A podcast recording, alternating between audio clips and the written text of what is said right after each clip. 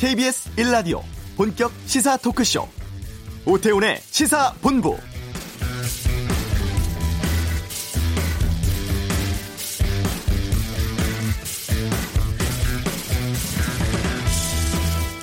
어제 오후 3시 19분 종로구 송월동 서울 기상 관측소의 온도계가 38.3도까지 치솟았습니다. 서울에서 현대적인 방법으로 기상 관측한 1907년 이래 가장 높은 기온은 94년 7월 24일에 38.4도. 그러니까 어제가 불과 0.1도 낮은 111년 만에 두 번째 높은 기온이었는데 오늘 이 기록 깨질 것 같습니다. 서울 춘천 낮 기온 39도까지 오르겠고 대전 광주 38도까지 오를 전망이라고 하죠. 지금 12시 현재 제가 확인한 서울 실황은 36.8도를 기록하고 있습니다. 오늘과 내일 최고조에 달할 것으로 보이고 밤더위도 심해지면서 내일 아침 기온 29도로 초열대야 수준 우려되고 있습니다. 체력적으로 많이 힘드시죠? 바깥 활동 되도록이면 줄이시는 게 좋겠습니다. 오태훈의 시사본부 어제 있었던 남북 장성급 회담 결과에 대해서 이관세 소장의 이번 주 한반도는에서 다루겠습니다. 제주 예멘 난민 상황을 밀착 취재한 추적 60분 팀의 현장 취재 소감 듣고요. 제주도 실종 여성의 미스터리 아는 경찰에서 살펴보겠습니다. 사법농단 관련 추가 공개된 문건에 대해서 대한 변협 연결해 말씀 나누겠습니다. KBS 일라디오 오태훈의 시사본부 지금 시작합니다. 이 시각 가장 핫하고 중요한 뉴스 정리합니다. 김기화 기자의 방금 뉴스 KBS 보도국 김기화 기자와 함께합니다. 어서 오십시오. 안녕하세요. 정말 더운데 정부가 이번 폭염을 재난으로 규정했군요. 그렇습니다. 이게 지금 사람들도 너무 힘들고 지금 또 가축 키우시는 분들도 정말 닭들이나 소들 폐사하지는 않을까 고민이 엄청 많으신데요. 네. 에어컨이나 선풍기를 평소보다 훨씬 더 많이 틀기 때문에 지금 사람들이 제일 걱정하는 것 중에 하나가 전기료, 음. 전기요금 전기요금이죠. 걱정입니다. 네. 그래서 이낙연 총리가 이렇게 폭염이 계속 오래가면은 전기요금 걱정이 커진다. 전기요금에 대해서 제한적으로나마 이 특별 배려를 할 수 없는지 검토하라라고 탄업 산업통상자원부에 지시했습니다. 이번 폭염이 사실상 특별 재난에 준한다는 건데요. 국회에서도 여야가 인식을 같이 하고 법 개정을 하기로 했습니다.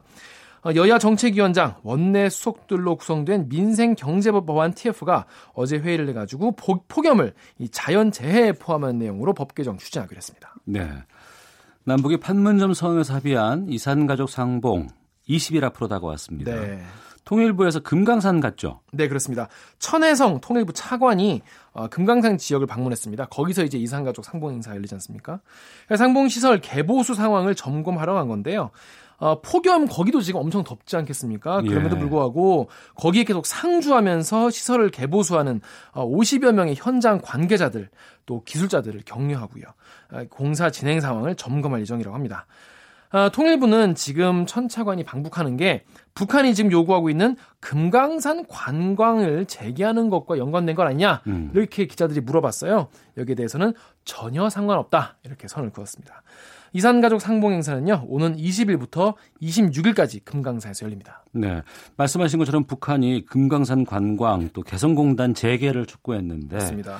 이게 대북 제재 때문에는 좀 쉽지 않은 분위기 아니겠습니까? 그렇습니다. 이 우리 정부는요 이런 질문에 대해서 기존 입장과 같다 이런 입장을 고수하고 있, 있는데요. 미국 국무부가 아, 북한의 이런 개성공단 재가동 요구에 대해서 공단 폐쇄 결정을 계속 지지한다 이런 입장을 재확인했습니다. 아, 미 국무부 관계자가 미국의 소리 방송과 인터뷰에서요. 점증하는 북한의 위협 등이 어, 개성공단 폐쇄 배경이었다. 아, 북한의 도발에 맞서서 개성공단을 폐쇄한 2016년의 결정 지지한다 이렇게 밝혔습니다. 네. 그런 상황에서 오늘 미군유의 송환식 있었지 않습니까? 그렇습니다. 지난 27일이죠. 그때 이송되어 왔지 않습니까? 북한에서 이 미군의 전사자 유해 55구를 미국으로 보내는 어, 유해 송환식 오늘 오후 한미 관계자 500여 명이 참석한 가운데 어, 오산 미군 기지에서 열립니다. 어, 주한미 7공군 사령부가 있는 오산 기지 내 격납고에서 열리는데요.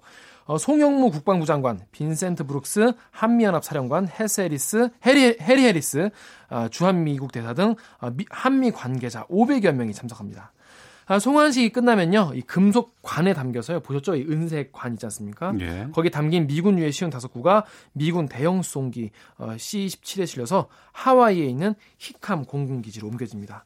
여기서는 이 마이크 펜스 미국 부통령이 미군 유해를 직접 맞이하고요. 음. 미 국방부 전종 포로, 전쟁 포로 및 어, 실종자 확인굿에서 이 DNA 검사한 다음에 어, 유가족들의 품으로 돌아갑니다. 네.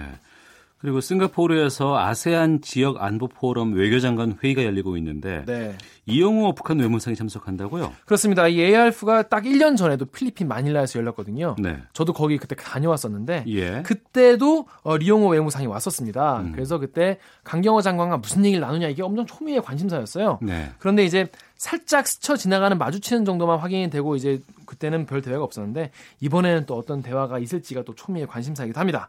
그런데 어, 일본 교도통신이 보도를 한 거예요. 3일에 도착한 다음에 4일에 있는 외교 장관 회의에 참석할 거다라고 보도를 했는데요.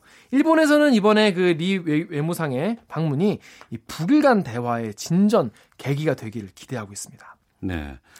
제주 난민 문제 어, 논란이 많습니다. 그렇습니다. 걱정하시는 분들도 있고 또 청와대 청원도 줄을 이었고 네. 청와대가 여기에 대한 답변 내놓았다면서요. 그렇습니다. 청와대가 오늘 이 제주도 불법 난민 신청 문제에 따른 난민법, 무사증 입국, 입국, 난민 신청 허가 폐지 개헌 청원에 답변을 공개했습니다. 아, 제주도에 난민이 급증하지 않았습니까? 그러면서 이 청원이 71만 5천 명이 참여를 음. 했습니다. 어, 이 굉장히 수가 많은 거죠. 20만 명이 넘으면은 청와대가 의무적으로 있어요. 그렇습니다. 그런데 71만 5천 명이 한 건데요. 네, 관련해서 주무부처인 법무부 아, 박상기 장관이 답변을 했습니다. 아, 법무부는 국민 안전이 최우선이다. 그리고 허위 난민을 막기 위한 심사를 강화하고 난민법 개정을 추진하겠다는 게 아, 골자인데요. 네. 네. 난민 신청하면은 SNS SNS 계정 제출을 의무화하는 등 어, 기존에 있던 신원 검증을 더 강화할 것이고 또 박해를 받는 사유, 마약 검사, 전염병, 강력 범죄 여부 등 엄정한 신- 심사를 진행하겠다라면서 난민 제도를 악용하는 것이 명백한 신청자일 경우에 정식 난민 심사 절- 절차에 회부하지도 않는 방안까지 음. 검토하겠다라 밝혔습니다. 네. 그 난민 심사 기간이 길어져서 네. 어그 체류하고자 하는 그 난민들이 계속 이 제주도에 머물고 있는 이런 네. 문제에 대해서도 얘기가 많이 나왔었는데 이건 어떻게 개선됩니까? 그렇습니다. 이게 빨리 정해줘야 예. 난민, 난민 입장에서도 어딜 가 나가든지 음. 여기서 뭐 자리를 잡든지 결정을 할 텐데 이게 막 1년, 2년 길어지니까 그 사이에 굉장히 불안정한 상태지 않습니까? 그래서 이 부족한 심사 인력 또 통역 전문가가 문제였는데요. 이걸 대폭 늘리고 국가 정황 정보를 수집하는 전문 인력을 확충하겠다는 건데요. 이 국가 정황 정보가 왜 중요하냐면 이 나라에서 온 난민이 실제로 이 나- 이렇게 쫓겨날 수밖에 없는 상황인지 아닌지를 음. 우리가 파악을 해야 하지 않겠습니까? 예. 그래서 그거를 확인하는 그런 인력을 늘리겠다는 겁니다. 그래서 난민 심판원을 신설해서요. 현재는 불복 절차까지 합치면 그러니까 그쪽에 난민 입장에서 불복을 하면 다시 또 재심하지 않습니까? 음. 합치면 2, 3년에 달하는 심사 기간을 1년으로 단축하겠다라는 거고요. 네. 진정한 난민은 보호하고 허위 난민 신청자는 신속하게 가려야겠다라면서 지금 제주도에 있는 난민 신청자에 대한 심사는 9월 말쯤 완료될 거라고 밝혔습니다. 네. 그 테러라든가 범죄에 대한 불안감 상당히 많이 제기하시는 분들이 계세요. 맞습니다. 단도직입적으로 난민을 안 받으면 안 되냐 이런 목소리도 있거든요. 맞습니다. 지금 인터넷 같은 경우에는 댓글을 보면은 거의 다 그냥 안 바를 테니까 돌아가 달라 이런 네- 네- 어, 이런 입장도 되게 많은데요. 이게 또 단순한 문제가 아니더라고요. 보니까 우리나라가 지난 1992년에 난민의 인권과 기본적 자유를 보장하는 난민 지위에 관한 협약에 가입을 했습니다. 우리나라가. 네. 그리고 2012년에는 당시 새누리당 어, 황우여 의원 대표 발의로 난민법이 제정이 됐어요. 음. 어, 그래서 이거에 따라서 발효될 수밖에 없는데요. 난민협약 이후에 26년간 4만 2천 명이 우리나라의 난민 신청에 나섰습니다. 근데 심사를 하고 나니까 이 중에서 4%만 난민으로 인정이 됐습니다. 인도적 체류자까지 합치면은 우리나라의 난민 보유율은 11.4%로 집계됐습니다. 그러니까 난민 인정 비율이 4%라고 하셨는데 이 정도면 높은 편입니까? 전 세계의 난민 협약국에 가입한 나라의 평균 난민 보호율이 38%예요. 음. 그러니까 우리나라보다 훨씬 높은 상태죠. 그러니까 우리나라는 난민 수용에 굉장히 엄격한 편인 겁니다. 아, 박 장관은 이 난민 협약국 가, 난민 협약 가입국 142개국 가운데 협약 탈퇴국이 아직 없다고 합니다. 그러면서 우리나라의 지금 국제적 위상 또 국익에 미치는 문제점을 고려할 때 이걸 탈퇴하거나 난민법을 폐지하는 것은 현실적으로 어려움이 있다고 하네요. 아, 최대한 부작용을 막는 방향으로 노력을 해야 할 것 같습니다. 알겠습니다. 잠시 뒤에 그 예멘 난민 밀착 취재한 KBS 추적 60분의 유정은 PD 직접 출연해서 좀 얘기도 좀 듣는 시간 갖도록 하겠습니다. 김규 기자 수고하셨습니다. 고맙습니다. 이 시각 교통 상황 듣겠습니다. 교통정보센터의 오수미 리포터입니다. 네, 이 시각 교통정보입니다. 역대급 폭염의 날씨 속에 도로 위로도 여러 사고가 잦습니다. 주의력과 집중력이 떨어지지 않도록 충분한 수분 섭취와 휴식을 가지고 운행을 해주시기 바랍니다.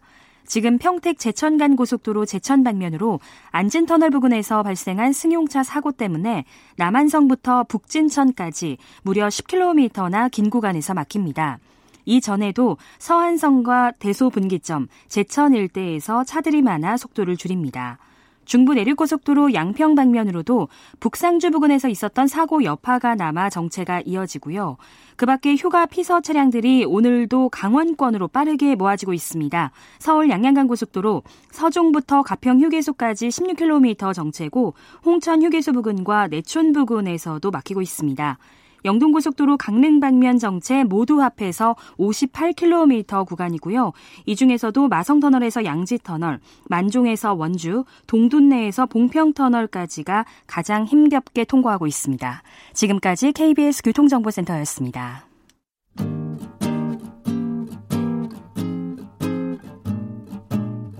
KBS 1라디오 오태훈의 시사본부 여러분의 참여로 더욱 풍성해집니다. 방송에 참여하고 싶으신 분은 문자 9730번으로 의견 보내주세요. 애플리케이션 콩과 마이케이는 무료입니다. 많은 참여 부탁드려요.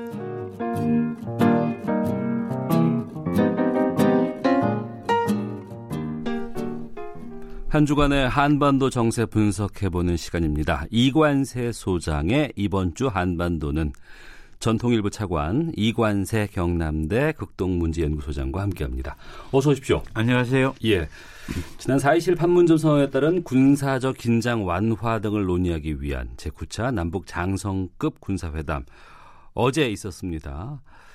이번 회담 결과는 어떻게 평가를 하십니까? 예, 이번 회담에서는 그 군사적 긴장 완화에 대해서 여러 가지 문제가 아마 논의가 됐습니다. 네. 그 비무장지대 DMZ를 평화지대로 만들기 위한 그큰 틀에서의 견해를 같이 했고 음. 뭐 최종 타결은 안 됐습니다만은 네. 여러 가지 면에서 의견을 뭐 상당히 좁힌 것으로 알려지고 있습니다. 특히 그 어, 비무장 지대 내그 DMZ 내의 그 감시 초소 예, 예. GP의 그 상호 시범 철수 문제 음. 그리고 판문점 공동경비구역 JSA의 비무장화하는 문제 예. 그리고 비무장 지대 내의 6.25 전사자 유해 발굴 문제 음. 그리고 서해 해상에서의 적대행위 중지 방안인 평화 수역 설정 문제 등 다양하게 막 이런 문제들이 막 논의가 됐습니다. 예. 뭐 이거는 어, 말씀하신 대로 판문점 선언의 음. 합의 사항인 것을 이행하는 차원에서 막 논의가 됐습니다. 네. 그 말씀하신 건 하나씩 좀 보겠습니다. 그 비무장지대 내에서의 그 감시초소 철수. 이게 지금 많이 화제 오른 것 같은데 지난 6월에도 이게 좀 얘기가 좀 오갔잖아요. 네네, 막 그렇습니다. 그래서 이, 이 감시 초, 어, 초소뿐만이 아니고 음. 지금 말씀드린 여러 가지 항목들은 예. 실제로 이행이 되기 위해서는 먼저 좀 선결돼야 될 문제들이 꽤 있습니다. 아, 그래서 그래요? 예, 이번에는 막 큰 틀에서 음. 견해를 같이 한 것 같고 앞으로 이제 구체적으로 그 이행 시기라든가 네. 방법이라든가 기준 같은 것들을 이제 논의를 해가야 될 겁니다. 아. 그러면 이제 뭐 타결이 될 것 같은데 예. 그래서 그 이 GP 문제만 해도 그 철수 기준의 설정 문제 다시 말해서 군사분계선 이내에 있는 GP 중에 어느 것을 시범적으로 철수할 건가? 아, 한 번에 음, 여러 가지가 있으니까요. 없으니까. 뭐한 240여 개 GP가 있거든요. 예, 예. 거기에 그래서 뭐 어느 걸 철수할 것인가. 그리고 어.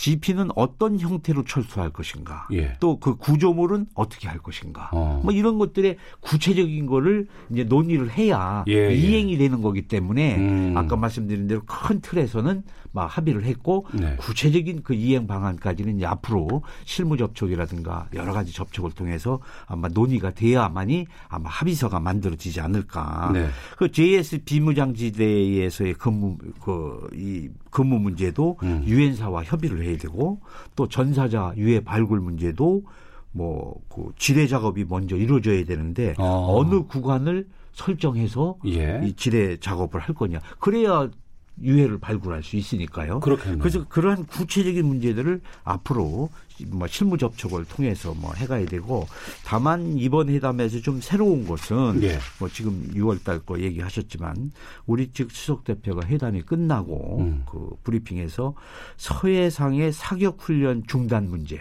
네. 그리고 한포 해안포의 포구를 덮게 음. 덮는 문제, 또 포문들을 폐쇄하는 문제에 대해서 아. 견해를 어느 정도 상당히 일치를 봐서 예. 그 우발적 우발적인 충돌 문제를 방지하고 또 이 상호 신뢰 구축을 해갈 수 있는 이런 문제들이 논의됐다고 어. 이렇게 얘기하고 있어서 좀 이 그런 문제까지도 이제 막 논의가 되기 시작한 것 같습니다. 예. 서해상의 그러한 포문 같은 것은 지금 비무장지대를 넘어서서도 상당히 좀 이렇게 여러 가지 것들이 다양하게 지금 진척이 되고 있네요. 그이 그 서해 해상에서의 어떤 충돌 문제라든가 음. 또 연평도 우리 그 사건 뭐 여러 가지 이런 것들이 앞으로는 있어서는 안 되겠다. 예. 그래서 포문 덮개를 한다든가 음. 폐쇄를 하는 거는 그런 상징적인 상당한 의미도 갖고 있다고 할 수 있죠. 특히 그 북한의 장사 정포가 이게 그럼요. 그 서해 그럼요. 쪽에 상당히 많이 있고 이게 수도권까지도 올 수 있다라는 우리가 우려가 있었는데 이 부분까지도 좀 계속 좀 논의가 되고 있다는 말씀 아니겠습니까? 그렇게까지 이제 확대가 돼서 어. 앞으로 이제 논의가 될 것으로 보이고 예. 그런 조치 군사적인 우협 조치들이 해소됨에 따라서 어. 상호 군사적인 신뢰 구축 같은 것이 막또 진장 완화가 예. 구축이 될 수 있는 거죠. 네. 어, 의견이 뭐 조율이 안 된다거나 이 부분이 아니고 지금 하나씩 하나씩 단계별로 나아가고 있다는 것이 의미가 있- 있을 것 같은데요. 그렇죠, 그렇죠. 이런 장성급 회담에서 북한이 좀 이례적인 회담 제의 나오고 또 전향적인 태도를 보이는 것 이런 상황이라 그러면 우리가 기대도 했고 약간 예상도 했었던 연내 종전 선언 네. 이게 좀 나오지 않을까 싶은 마음도 있습니다. 어떻게 이번, 보세요? 이번 이번 뭐 회담에서는 뭐 종전 선언 문제가 아마 논의됐다는 얘기가 없습니다. 예. 어, 없고 어, 지금 뭐 얘기한 여러 가지 그 내용들도 상당히 복잡하지 않습니까? 음.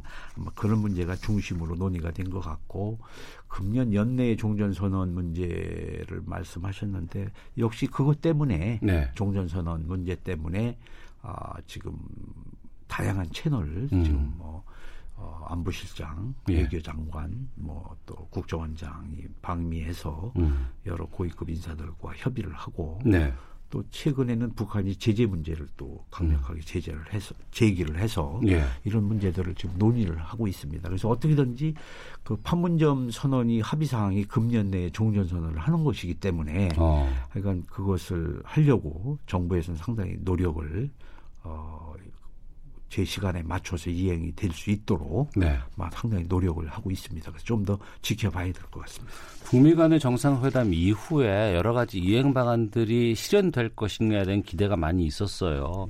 그런데 뭐 6월 지나고 7월 지나고 이제 8월 들어서고 있는데 최근의 상황은 좀 답보 아니면 뭔가 좀 이렇게 잘 해결되지 않은 고구마 먹고 있는 듯한 느낌이었는데 어제 장성급 회담을 보면은 그런 우려보다는 무언가 좀 희망적인 것들이 좀 하나씩 좀 보이고 있다라고 예측하시는 거죠? 네, 그러니까 나- 판문점 선언에서 합의한 대로 예. 남북 간의 판문점 선언을 이행하기 위한 협의는 계속되고 있고 어. 다방면에 걸쳐서 예. 그래서 뭐 군사회담도 되고 뭐 남 이상가족 상봉 문제라든가 또는 여러 가지 남북 그 사회문화 교류 협력이라든가 음. 뭐 이런 것들은 지속적으로 지금 되고 있죠. 그럼 네. 다만 그 제재 대북 제재의 국면에 있기 때문에 실질적으로 좀 상당한 진전을 보지 못하는 거지 음. 다 기초적인 조사라든가 또는 실태 조사라든가 이런 거는 계속 추진이 되고 있는 그런 상태입니다. 네. 그런 와중에 그 북한 노동당 기관지 노동신문이 어제 그 개성공단 재가동 또 금강산 관광 재개를 촉구했어요. 이건 어떻게 해석을 해야 될까요? 뭐 이 그 내용을 보면 그 대북 제재라는 족쇄로 남북 관계를 얼검해서는 안 된다. 아. 그러니까 제재 때문에 남북 관계가 어, 진전이 지체되거나 예. 또는 이렇게 뭐 이렇게 형식적으로 흘러서는 안 된다는 것을 강하게 막 제기를 하고 있습니다. 예. 최근에 그 뉴스를 보면 금강산 관광과 개성공단 재개 문제와 관련해서 개성공단 기업인 153명이 방문 신청을 했어요. 예. 근데 그게 이제 유보가 됐고 음. 또이 정몽원 전 회장의 추모 행사를 위해서 현정은 현대그룹 회장이 또 금강산 방문하려고 하는 네. 그런 동의서를 낸 거 그런 상태고 그래서 음.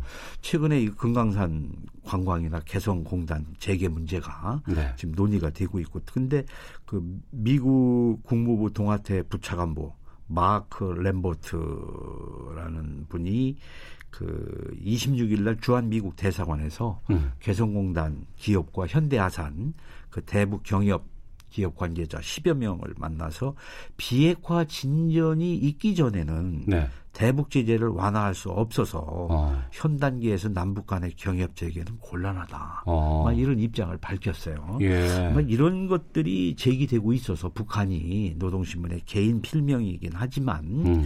아, 나름대로 이 대화와 제재는 뭐 병행될 수 없고 음. 남북 관계 사업들이 전개되고 있지만 실속 있게 제대로 되고 있지 않다. 네. 막 이런 것을 좀 강하게 지적을 한 것이 아닌가. 막 어. 이런 생각이 듭니다. 그 서훈 국정원장이 미국 방문했잖아요. 네네. 폼페이오 국무장관 만났는데 이거는 어떻게 보세요? 글쎄 뭐 아까 말씀드린 대로 지금 이제 이 대북 제재 국면 때문에 또 종전선언 문제 때문에 아 지금 이 후속 실무 협상이 지금 열리지가 않고 지금 답보 상태 비슷하게 있지만 음.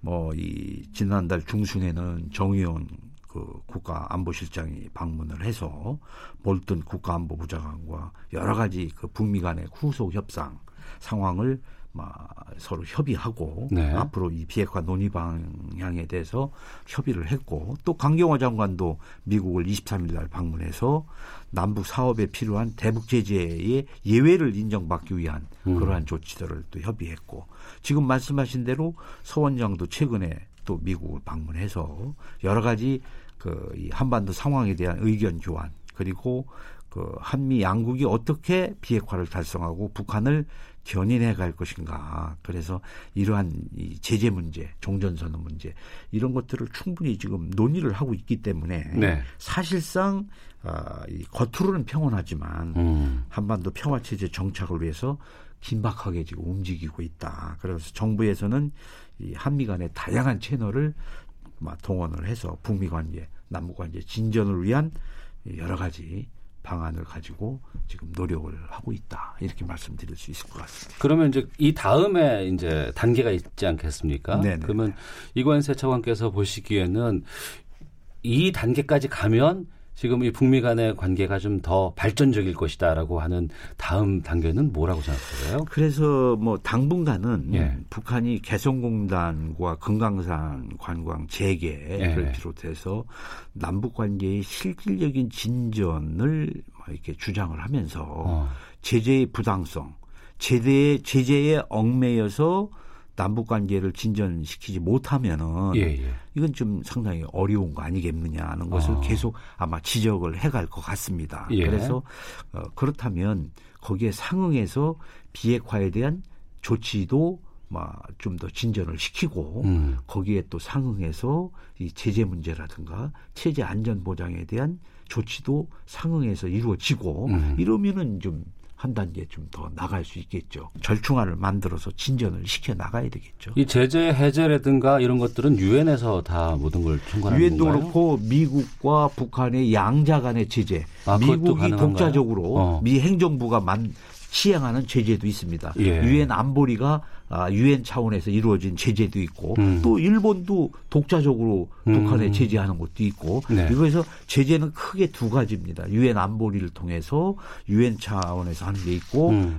나라마다 예. 독자적으로 취하는 양자적인 그런 제재도 있고 그래서 전체적인 이 흐름에서 뭐 어차피 이게 뭐 나올 문제였던 거고 하기 음. 때문에 아, 좀 절충을 해서 가닥을 잡으면 막 이게 또 이제 한 단계 더 넘어가고 그런데 시기적으로 보면 이 9월 달에 뭐 지난번에도 말씀드렸습니다만은 동방 포럼 예. 러시아에 중국, 북한, 한국 다 초청을 받아 있는 상태고 또 유엔 총회가 9월에 또 있고 그러네요. 그런 계기를 통해서 어. 사전에 이좀이 절충을 하고 가닥이 음. 잡히면 그런 계기를 통해서 종전 선언이라든가 또는 유엔 총회가 열리고 그러니까 제재 문제도 좀 논의가 돼서 뭐 절충이 돼서 어, 이 비핵화나 한반도 평화 체제를 정착할 수 있는 좀 더 한 단계 진전되는 새로운 국면을 만들어 가야 되겠죠. 알겠습니다. 전 통일부 차관이십니다. 이관세 경남대 국동문제소장과 함께 한 주간의 한반도 정세 분석해봤습니다. 말씀 고맙습니다. 감사합니다. 헤드라인 뉴스입니다. 오늘 오전 10시 50분께 제주 서귀포시 가파도 서쪽 해상에서 여성 시신 한 구가 발견됐습니다. 제주 경찰은 지난달 25일 제주시 구자읍 세아포구에서 실종된 최모 씨의 목걸이와 신체적 특징이 유사한 것으로 보인다고 밝혔습니다. 폭염으로 가격이 오르는 배추와 무 등 농산물의 가격 안정을 위해 정부가 수급 관리를 강화합니다. 올해 광복절 특별 사면은 없다고 청와대가 밝혔습니다. 무제한 LTE 요금제 가입자의 월 평균 데이터 사용량이 20GB에 육박하는 것으로 조사됐습니다. 최근 잇따른 주행 중 화재로 리콜 결정이 내려진 BMW 차량에서 운행 중 또 불이 났습니다. 어제 오후 4시 반쯤 경인고속도로 서울 방향 과자너드목 인근에서 주행 중인 BMW 420D 차량 엔진룸에 불이 붙었습니다. 지금까지 헤드라인 뉴스 정한나였습니다.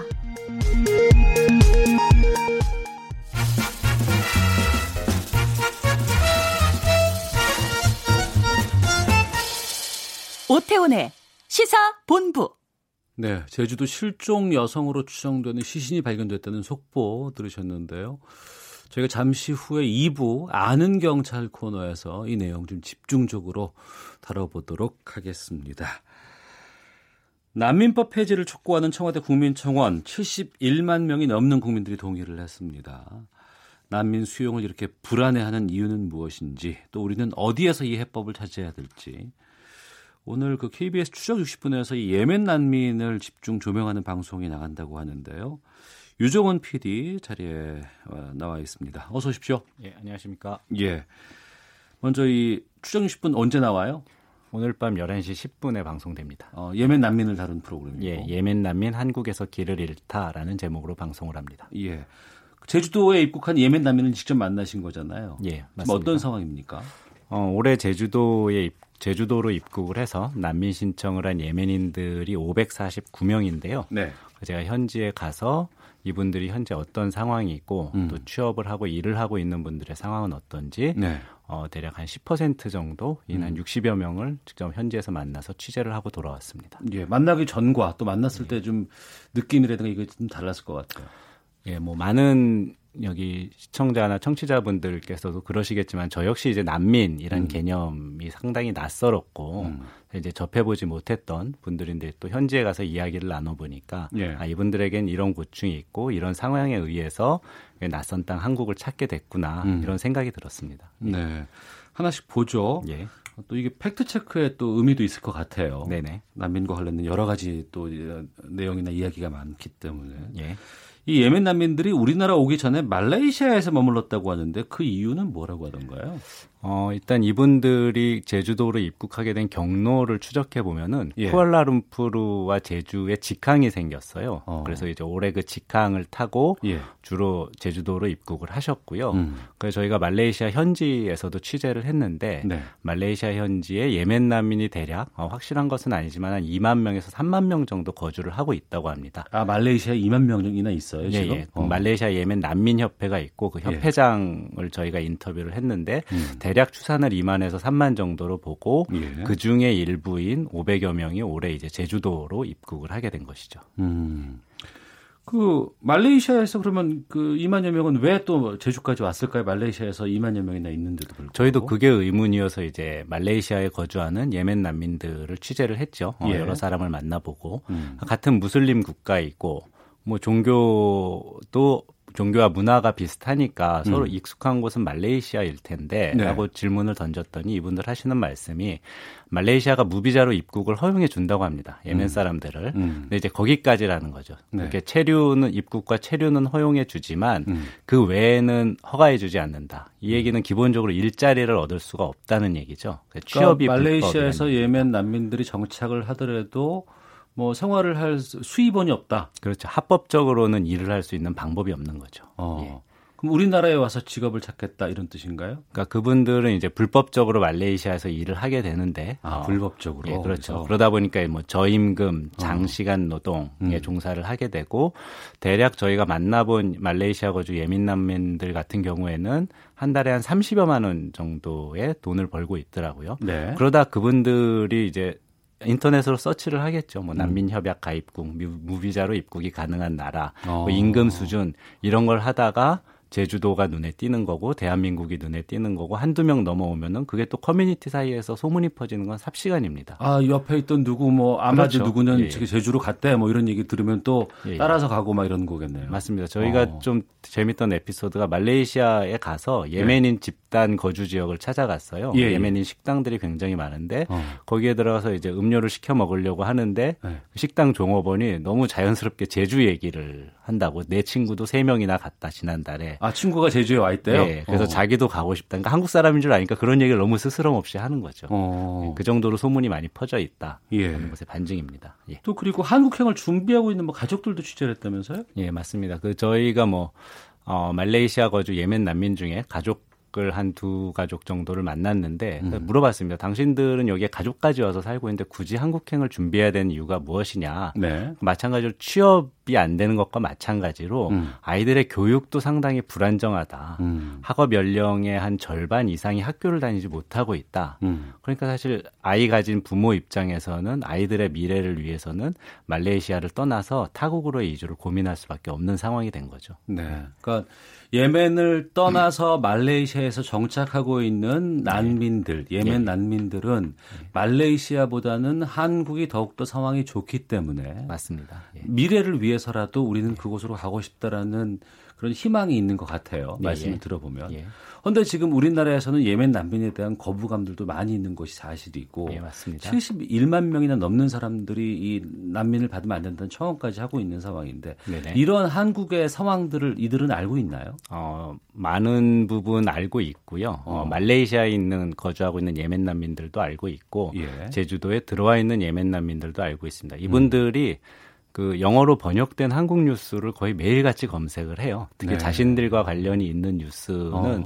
사실 저희보다 많이 안다고 할 정도로 예. 많은 부분 한국인들의 정서도 알고 있고 음. 또 반면에 도와주는 한국 사람들도 있기 때문에 예, 예. 그분들에게 고마워하기도 하고 반대하는 음. 한국 사람들에 대해서는 이해한다. 음. 하지만 우리도 상황이 심각해서 떠나온 사람들이기 때문에 음. 우리의 상황을 좀 한국 분들이 알아줬으면 좋겠다라는 음. 이야기를 많이 합니다. 네.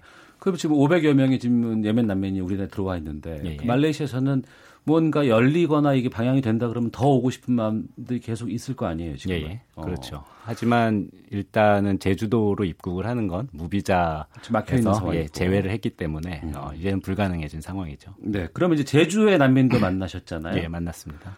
어, 몇 가지 좀 여쭤볼게요. 예, 예. 성인 남자들이 많더라 예인들 중에서. 이 진짜 난민인지 좀 궁금하다라는 의구심을 품는 분들이 많이 계시거든요. 제주의 주민분들뿐만 아니라 난민을 반대하는 우리 저희 한국 국민들의 경우 상당한 논거로 드는 것이 난민이라고 할 수 있는 전형적인 난민이라고 볼 수 없는 성인 남성들이 대부분 아니냐라는 음. 걸 주요 논거로 드시는데 일단 기본적으로 그 사실 자체는 맞고요. 90% 네. 이상이 성인 남성이고 젊은 남자들. 예, 젊은 남자들이고 어. 하지만 예멘의 상황을 보면 쉽게 이해가 됩니다. 예멘이 2015년부터 내전이 발발해서 정부군과 반군이 교전을 하고 있는데 실제 교전 중이고요. 지금도. 예, 예. 그러다 보니까 성인 남성들은 군대 징집되는 대상이 되는 거죠. 정부군에 끌려가든 반군에 끌려가든. 어. 그러다 보니까 가족 중에서 가장 먼저 국외로 도피시켜야 되는 1순위가 성인 남성이 되는 거죠. 음. 안 그러면 예멘 땅에서 전쟁터에 끌려가서 총알바지로 내몰리기 때문에. 그러니까 예멘 집안의 가장 아니면은 예, 예. 장손들 예, 예. 이런 사람들을 먼저 해외로 그렇죠. 그런 상황이 되는 거죠. 예, 실제로 2015년 이후에 네. 어, 저희가 이제 소년병이라는 얘기를 하는데 청소년들도 징집의 대상이 되거든요. 뭐 12살, 13살도 총을 들고 전쟁터로 끌려가는 게. 초등학교 6학년밖에 안 되는데. 예, 그런데 이제 예멘에서는 그 전쟁터의 징집의 대상이 됩니다. 특히 이제 어. 반군들에게 징집의 대상이 되는데 예. 2015년 이후에 소년병 전사자만 음. 대략 한 수천 명에 달한다는 현재 유니세프의 통계도 있습니다. 네. 예. 그러다 보니까 이분 특히 성인 남성들이 국외로 많이 도피하게 되고 음. 또 국외로 도피해서 일을 해서 그 돈을 어떻게든 고 국에 송금해서 가족들을 먹여 살려야 되고 음. 이제 이런 상황을 저희가 모르니까 음. 왜 난민의 전형적인 모습이 아니냐라는 말을 하게 되는 거죠. 예멘 난민 수용하면 범죄율이 증가하지 않을까 이런 우려도 많이 합니다. 예, 초기에 이제 그런 가짜 뉴스들이 많이 돌았고요. 근데 예. 그런 가짜 뉴스들은 일단 통계도 잘못됐고 잘못된 팩트에 기반하고 있다라는 거는 이제 저희 언론이 많이 걸러준 편이고 근데 이제 이런 것들이 이런 것들의 문제는 막연한 불안감을 좀 증폭시킨다라는 거죠. 음. 잘못된 정보에 기반해서. 사실 난민의 증가와 범죄율의 증가가 상관관계가 있다라는 조사는 제가 아는 바로는 네. 그 어디에도 없는 것으로 알고 있습니다. 예. 그러니까 이분들이 난민 지위를 획득하거나 획득하지 않거나 그 예, 그 결정될 때까지는 제주에서 이제 일을 한다면서요? 예, 예 어떤 일들을 주로 해요, 거기서? 어, 제주 출입국 외국인청에서 이분들이 처음에 들어와서 이제 금방 돈이 떨어지니까 한국이 물가가 이분들 살던 말레이시아보다는 이분들 생활 수준은 굉장히 비싼 물가였기 음. 때문에 음. 특히 제주도는 관광 지역이기 음. 때문에 쉽게 돈들이 떨어지고 이분들이 뭐 노숙을 하거나 호텔에서 나와야 되거나 그러니까 제주 출입국 외국인청에서 일단 취업을 급하게 알선을 해줬습니다. 일단 네. 생계를 해결을 해줘야 되기 때문에 음. 그 대략 한 200에서 300여 명 정도를 취업을 알선을 해줬고요. 그 배 타는 선원, 음. 양식장 이렇게 제주 현지에서도 일손이 급한 1차 산업 위주로 취업을 알선을 해줬는데 근데 저희 취재진이 찾은 현장에서는 이분들이 그 고된 1차 산업 노동에 잘 적응을 못 하시고 어. 그리고 일단 언어 소통이 안 되기 때문에 예. 고용주와의 갈등도 많고 해서 굉장히 많은 수가 공식 통계로는 40%라고 하는데 제 음. 현장에서의 체감은 절반 이상이 그만두고 다시 돌아오고 뭐 이런 악순환이 되풀이되고 있더라고요. 그 이분들에게 일을 시켰던 그 고용주들도 만나봤죠. 예, 고용주들도 만나봤습니다. 평가는 어땠어요? 간단히 짧게 얘기해 주세요. 예, 고용주들은 정부가 좀 사후 교육을 철저히 해서 어. 일자리를 알선해 줬어야 되는데 무작정 예. 일단 일을 알선해 주는 바람에 음. 상당 부분 정부의 그런 일처리 부재, 미숙 이런 걸 좀 질타하는 분위기가 있었습니다. 예. 자, 취재해 보시고 현장에서 예. 또 많이 만나 보셨는데 가장 중요하게 생각해 봐야 될 부분은 무엇일지 좀 말씀해 주세요. 예, 오늘 뭐 저희 방송 추정식품 방송의 마지막 결론하고도 맞, 똑같은 이야기인데요. 네. 사실 예멘 난민들은 절박합니다. 음. 절박하기 때문에 이곳까지 온 것이고 네. 한국계 안전에 불안을 느끼는 한국민들도 절박한데 음. 이두 절박함이 충돌할 이유는 없는 거죠. 네. 서로 다른 방향을 통해 해결책을 찾아야죠. 알겠습니다. 예. 자, 오늘 밤 11시 10분 KBS ETV에서 추정 60분 예멘 난민 한국에서 길을 일탁한에서 시청하실 수 있습니다. 유종훈 PD였습니다. 고맙습니다. 예, 고맙습니다. 뉴스 들으시고 잠시 의부에서 계속 이어가겠습니다.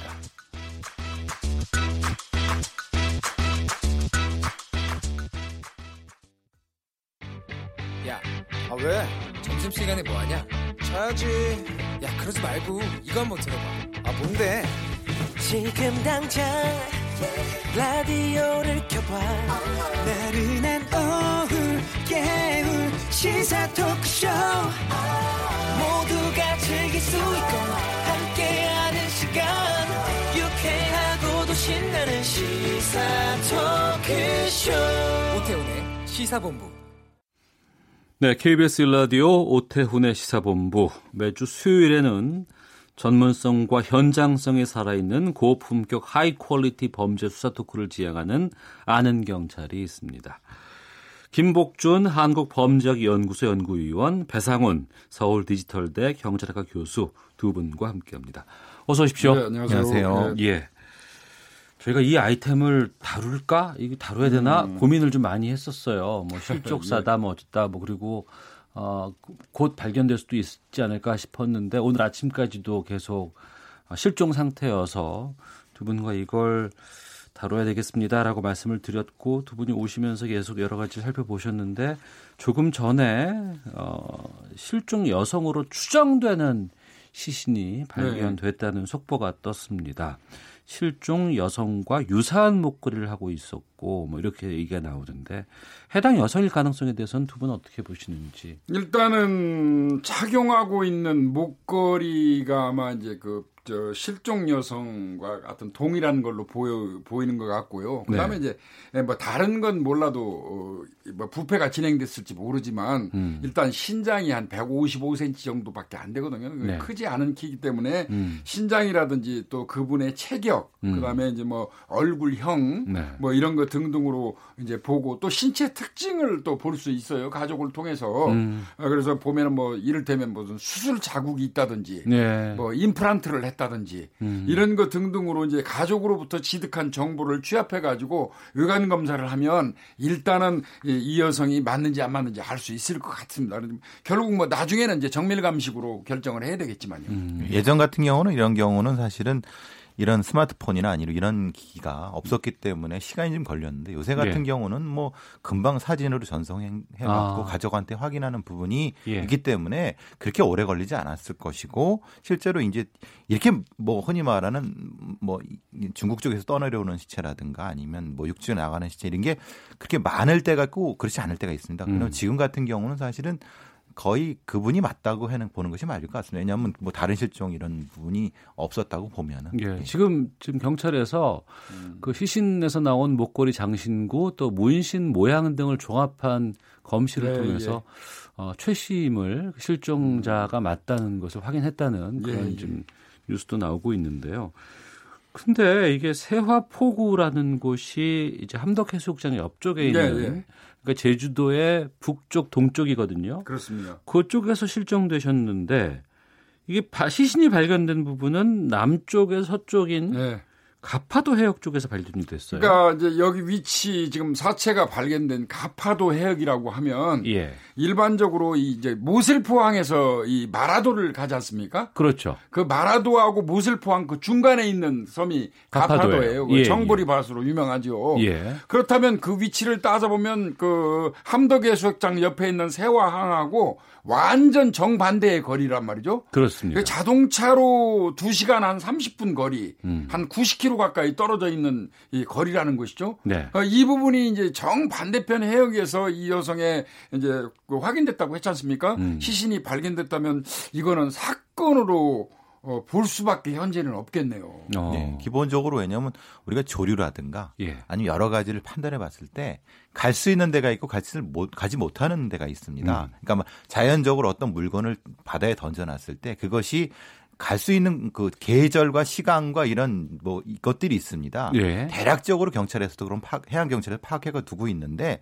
이거는 멀어도 너무 멉니다. 완전히 제주도의 끝에서 끝 쪽입니다. 음. 그러면 계절적인 영향이나 아니면 뭐뭐 다행일인지 몰라도 태풍이 요즘 없었지 않습니까? 예. 그러면 그런 요인이 없다고 보면 이건 뭐 조류에 의해서 떠내려가는 게 가능한 사실 이건 불가능하다면 이것은 교수님 말씀대로 이건 사건이 될 수 있는 거죠. 그 얘기는 우리가 그 여러 언론에서 실족사가 음. 아닐까라고 음. 어, 추측했던 것은 맞지 않을 가능성이 상당히 높다. 네, 우리가 그동안 이제 뭐 조심스럽게 분석은 했지만 세 가지 가능성이 있었어요. 예. 실족사, 그다음에 자살, 예. 그다음에 이제 범죄. 어. 네, 근데 사실상 실족사는 어, 제 입장에서는 처음에 배제를 했었어요. 왜 그러냐면 일반적으로 실족을 하는 사람이라고 하면 이제 자기 실수로 빠진 거 아니겠습니까? 그렇겠죠. 그렇다면 손에 휴대폰이나 카드 같은 건 들고 있었어야지 맞아요. 어. 그리고 빠졌다고 하더라도 휴대폰은 바로 빠진 지점에서 건져내는 게 맞습니다. 예, 예. 네, 그런데 휴대폰 하고 카드가 가지런히 공중 화장실 옆에 있었다는 얘기는 뭐 놓여 있었다 그랬어요. 네, 놓여 있었다는 얘기는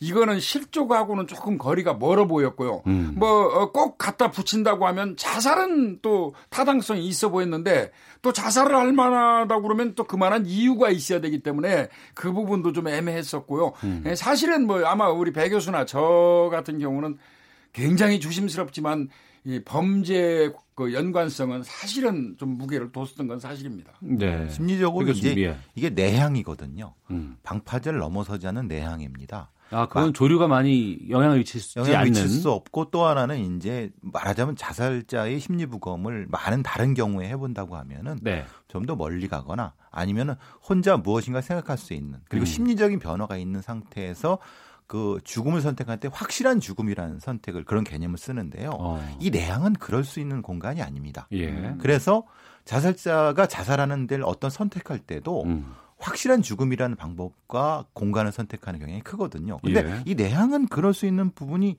사실 많이 없죠. 왜냐하면 주변에 배들도 있고 음. 방파제도 있는 상태에서 사람의 시선도 있는 상태에서 거기서 만약에 투신한다. 이게 가능한가? 라는 생각을 만약에 자살을 연구하는 사람들은 분명히 했을 겁니다. 네. 그래서 이제 물론 이건 뭐 예외도 있을 수 있지만은 음. 그 부분은 좀 그렇지 않나. 근데 이제 문제는 그런 거죠. 그거에 비해서는 시신이 너무 멀리 갔어요. 네. 왜냐하면 우리가 보통 그 내바다 외바다를 기준으로 할 때 0.8마일인가 9마일 기준으로 합니다. 어. 왜냐하면 거기는 뭐냐면 그것을 벗어나면은 바다 바깥으로 아예 나가버리고 음. 무슨 물건이든 음. 그 안쪽이면 파도 때문에 안쪽 들어옵니다. 네. 그러니까 그게 경계선이거든요. 음. 그런데 그 지금은 1마일 기준으로 해서 발견됐다고 하거든요. 예, 예. 그러면은 그것은 이게 또 애매한 부분입니다. 음. 이 사실상 그이 세왕 자체가 매립항이에요. 네, 네. 그렇기 때문에 거기에서 어, 물론 뭐 조류 그 유속이라든지 조류를 시뮬레이션 경찰이 당연히 했을 겁니다. 예. 했겠지만 그렇다고 하더라도 이거 매립한 내항에서는요 떠밀려 나갈 수가 없어요. 저런 거리까지. 음. 안쪽에서 어, 만약에 실족사나 자살 같으면 그 안쪽에서 육지를 지났잖아요. 수색하는 과정에서 당연히 발견이 됐었어야지 맞거든요. 예. 근데 이제 그 부분이 발견이 안 됐다는 거, 그 다음에 너무나 먼 바다에서 어, 이분이 발견됐다는 거, 이거는 어, 이제 현재로서는 실족이라든지 자살 쪽으로는 무게를 두기가 사실상 어렵습니다. 음, 그러니까 물리적으로 어떤 힘이나 누군가에 의해서 옮겨졌을 가능성 그렇게밖에 볼 수 없어요. 아니면 뭐 배로 인해 가서 그 그쪽 바다에서 그렇지 않으면요. 제주도는 잘 아시다시피 그 외곽을 통해서 일주도로가 있어요. 예, 맞습니다. 누군가 네. 무슨 만약에 범행을 했다면 일주도를 통해서 해안을 타고 가면서 유기했을 가능성도 충분히 있을 수 있죠. 예, 어. 심리적으로는 이게 가장 먼 곳입니다. 예. 왜냐하면 그렇죠. 지도 지도를 잘 보시면 세아포구에서 가파도는 정반대입니다. 그렇죠. 그러니까 예. 이런 정 딱 대각선이에요. 예, 예. 예. 그러면 깊은 곳이에요. 그렇죠. 이쪽이 발견된 곳이. 만약에 어떤 사람이 이건 추정입니다만 어떤 사람이 그런 생각을 했을 때는 음. 가장 먼 곳을 갑니다. 어. 근데 제주도는 가장 먼 곳이 거기거든요. 네. 지금 갑작스럽게 이제 속보로 저희가 이제 여러 가지 정보들을 파악하고 확인하다 보니까 이제 여러 가지 추정적인 예, 얘기를 어, 드릴 수밖에 없다는 걸 좀 말씀을 드리고요.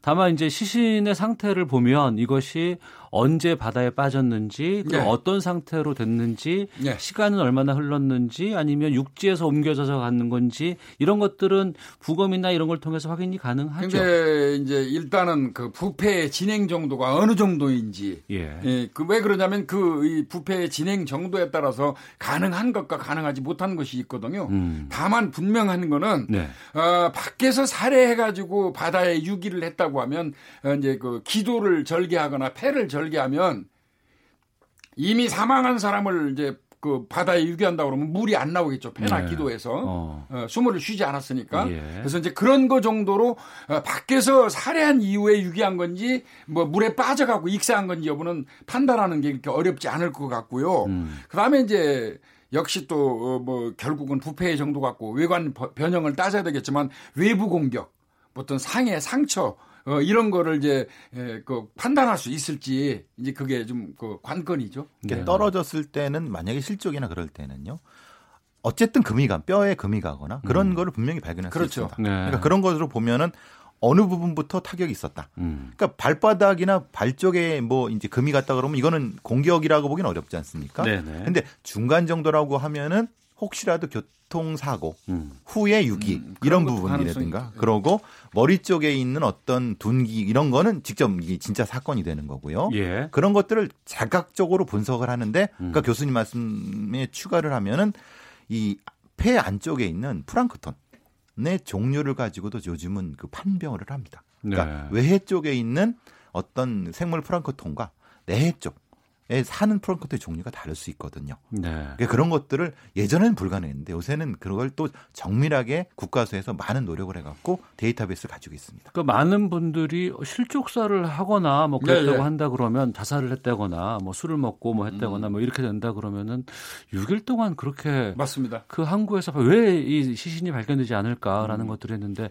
이렇게까지 멀리서 발견했다는 거는 그 부분에 궁금증이 많이 풀린 것 같아요. 그렇죠. 어. 그 그게 합리적인 의심을 했던 거죠. 음. 여러분들이 원래 그 이제 맹학이 지금 그 이런 그 더운 때 사람이 물에 빠지면 길어야 3일이에요. 네. 예, 이제 장기 내에 있는 그 장기 내 세균이 번식하면서 가스가 차고 가스가 차면 사람이 부유하게 되거든요. 네. 그래서 적어도 3일 이내는 반드시 뜨도록 돼 있는데 음. 너무 지금 7일째 아닙니까? 오늘까지 엄밀히 얘기하면. 네. 예, 그렇다면 이거는 어, 그 인근에 있는 거는 분명히 아니었던 걸로 볼 수밖에 없는 것이죠. 우리 네. 이제 수색하는 분들이 일일이 다 손으로 더듬고 그렇죠. 저인망으로 다 훑었습니다. 음. 그런데 안 나왔다는 건 사실 없다는 건데 그래도 유족들이 혹시 그 관련된 가족분들이 있기 때문에 더 많은 정성을 해왔고 거기서부터 확대를 했다는 것은 우리 경찰이 많은 노력을 했다는 거죠. 근데 거기서 안 나왔다는 건 사실은 다른 요인 때문에 그렇다고 보여야 될수 있는 거죠. 예.